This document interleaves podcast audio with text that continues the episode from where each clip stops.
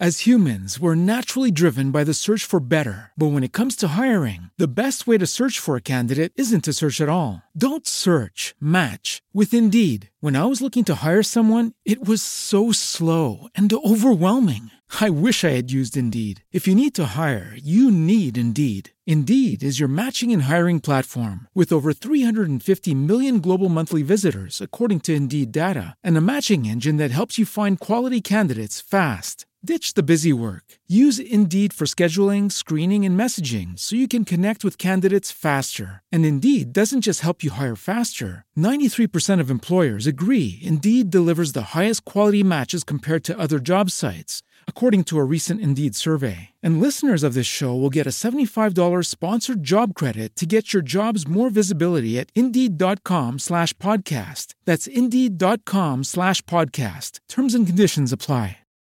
Buonasera a tutti e benvenuti ad una nuova puntata del Medio Oriente Dintorni Show.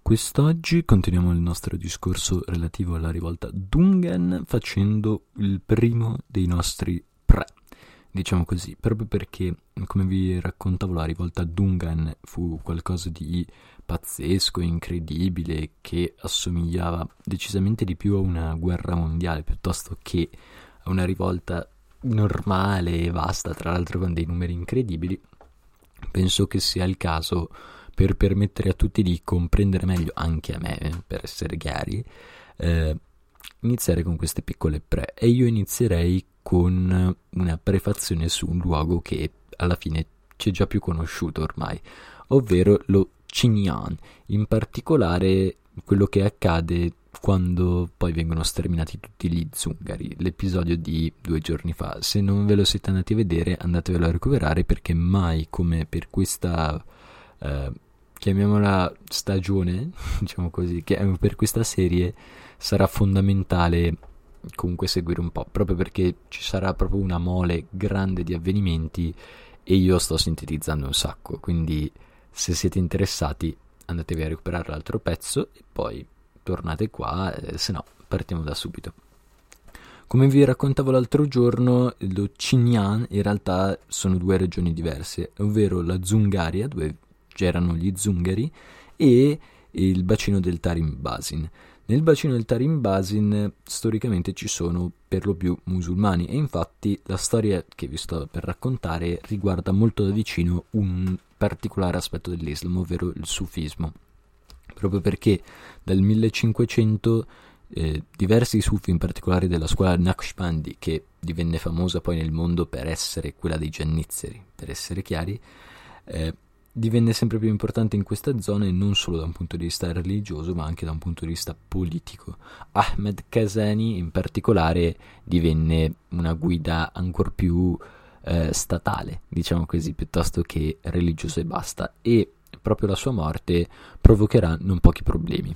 Siamo ancora nel 1500, devono accadere tante cose, ma questi sono i primissimi semi di quello che accadrà dopo.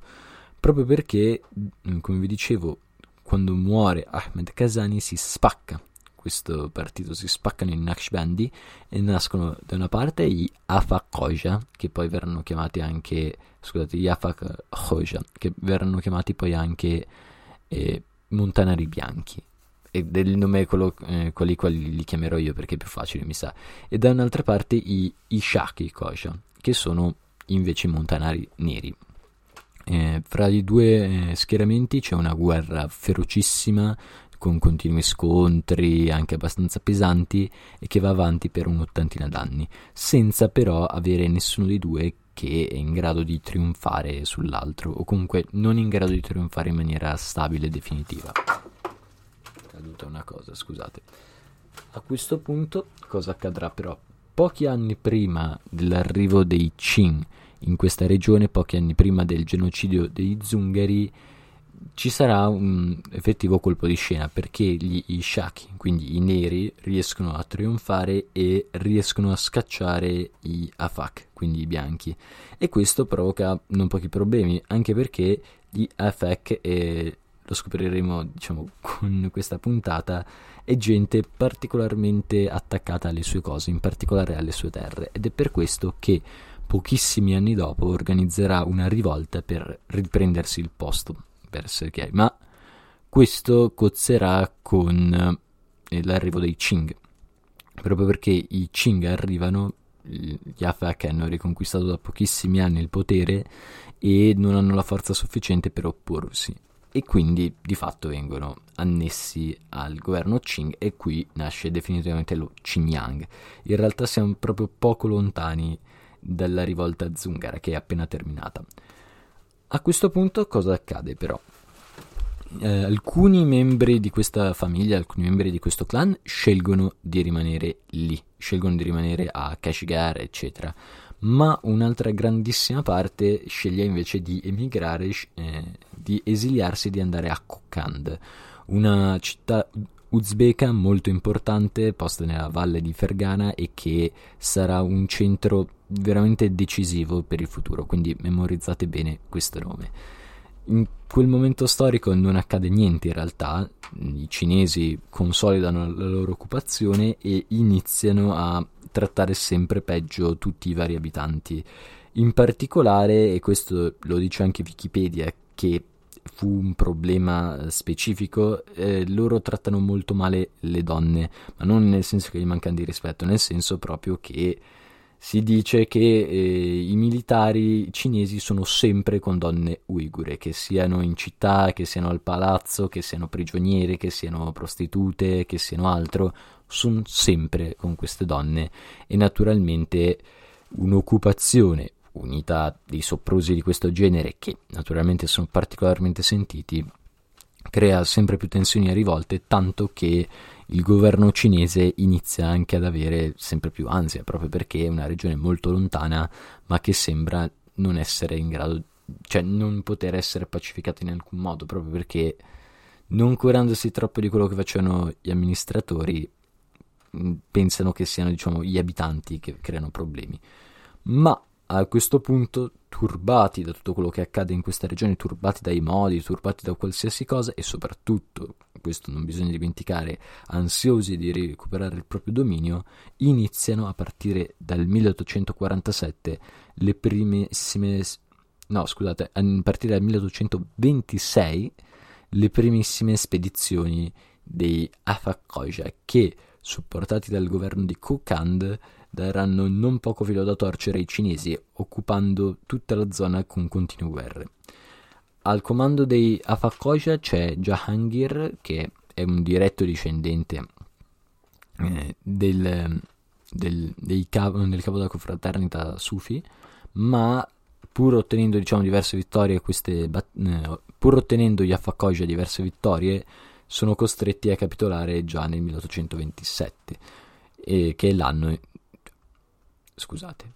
Jehangir muore nel 1827, le rivolte continuano ma si fermano nel 1832. Scusatemi ma sono un cane con le date e ho fatto un po' di confusione. Nel 1832 le rivolte invece si fermano perché i Qing non solo diciamo, riescono a dare un colpo mm, veramente forte ai eh, Koja, ma in più, oltre a questo, stringono anche dei rapporti commerciali fortissimi e molto vantaggiosi con il governo di Kokand, di fatto obbligandolo a mantenere la pace nella regione. E infatti, da quel momento in poi, del 1832, il governo di Kokand non farà più nulla a favore di questi Afakkoja, di fatto infischiandosene o comunque diciamo facendolo gnorri. Non andrà mai contro di loro, questo va specificato perché è un fatto importante, ma sicuramente non darà più nessun tipo di appoggio. Ciò nonostante, dopo 15 anni di pace e dopo 15 anni di tranquillità, nel 1847 i discendenti di Jahangir riprenderanno gli scontri con ancora più forza. Tra l'altro, riuscendo anche a conquistare abbastanza in fretta diverse città e seppur diciamo senza una fine cioè, riusciranno a conquistare diverse città ma non, non, riusciranno a mantenerle. Questo perché in tutte queste rivolte che faranno gli Afakkoja ci sarà un problema di fondo ovvero non verranno loro considerati come dei veri e propri liberatori seppur la situazione politica e cioè la situazione in Cina probabilmente lo avrebbe richiesto, ma verranno sempre considerati come una sorta di invasori stranieri uzbeki venuti più per consolidare il proprio dominio piuttosto che per effettivamente liberare la popolazione. Questo è un fatto molto importante che mi sono dimenticato di dire prima, proprio perché le rivolte fallirono tutte di fatto. Iniziarono tendenzialmente sempre sotto i migliori auspici, ma nel momento in cui prendevano il potere questi Afakoja, la situazione non era molto diversa rispetto a come era sotto i cinesi e quindi questo fece sì che moltissimi eh, locali furono o indecisi su che schieramento appoggiare o addirittura appoggiarono i Qing, anzi la maggior parte appoggiarono i Qing. E sarà proprio per questo che anche nel 1847 non, non, si riuscirà in alcuna maniera a liberare per davvero la regione, proprio perché gli abitanti poi non vedevano l'ora di tornare sotto i Qing, che per quanto brutali e tutto, probabilmente eh, essendo stranieri, non so come dire, suppongo che il fatto che gli altri fossero stranieri gli desse qualche carta in più. No, perché se tu dici che ti stanno occupando, tu sostanzialmente stai chiedendo anche un certo tipo di comportamento diverso nei tuoi confronti perché sei diverso. Mentre se tu, oltre a non essere occupato, ma essere, diciamo, in mezzo ai tuoi simili, vieni anche trattato male, penso che sia peggio perché è più complicato uscirne. Considerazioni mie. Il fatto è che dal 1847 in poi questa guerra non vedrà fine, in realtà, proprio perché in quel momento storico, ovvero circa dal 1860, iniziano a esserci tensioni sempre più grandi in tutta la Cina. Scoppia la rivolta dei Taiping, eh, ci sono diverse altre rivolte dei eh, gruppi musulmani in tutto il paese e proprio in quel momento storico inizierà la rivolta Dungan, che come vi dicevo proprio ieri sarà appoggiata addirittura da Yakub Beg. Yakub Beg uzbeko e quindi inutile che ve lo sto qui a dire, decisamente collegato con lo Xinjiang, di cui diventerà anche per un tempo nemmeno troppo breve il Khan. Questo era sostanzialmente eh, l'inizio delle rivolte Dungan, almeno una parte delle, dell'inizio delle rivolte Dungan, è un argomento, come vi dicevo, veramente complesso, nel quale sono morte suppongo un 50 milioni di persone, poi adesso devo andare a vedere bene, sicuramente più di 20 e più di, 25, eh, più di 25 milioni di persone sono morte. E sono veramente curioso con voi di scoprirne di più. Io procedo in questo ordine perché è quello che dal mio punto di vista mi permette a me per primo di comprendere al meglio. È un po' più lungo, ma ve l'ho detto, preferisco prendermi 5 minuti in più e spiegare bene un argomento che è veramente interessante e che eh, mi avete chiesto in molti proprio perché è assolutamente legato all'universo uiguro. I Afakoja sono uiguri per essere chiari, o comunque diciamo se non lo sono sono la popolazione di fianco e che comunque ha eh, inciso veramente tanto in tutta la politica del paese.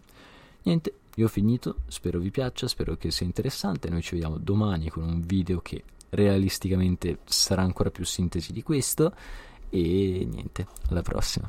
Lucky Land Casino asking people what's the weirdest place you've gotten lucky? Lucky? In line at the deli, I guess. Aha, in my dentist's office. More than once, actually. Do I have to say? Yes, you do. In the car before my kids' PTA meeting. Really? Yes. Excuse me, what's the weirdest place you've gotten lucky? I never win and tell. Well, there you have it. You can get lucky anywhere playing at LuckyLandSlots.com. Play for free right now. Are you feeling lucky? No purchase necessary. Void where prohibited by law. 18 plus. Terms and conditions apply. See website for details.